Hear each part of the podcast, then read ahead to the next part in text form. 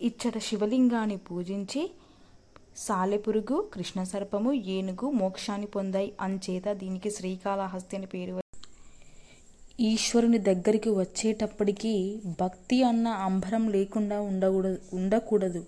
భక్తి అన్న అంబరం అంటే అన్నీ ఆయన నాకు ఇచ్చాడన్న భావన ఉండాలి.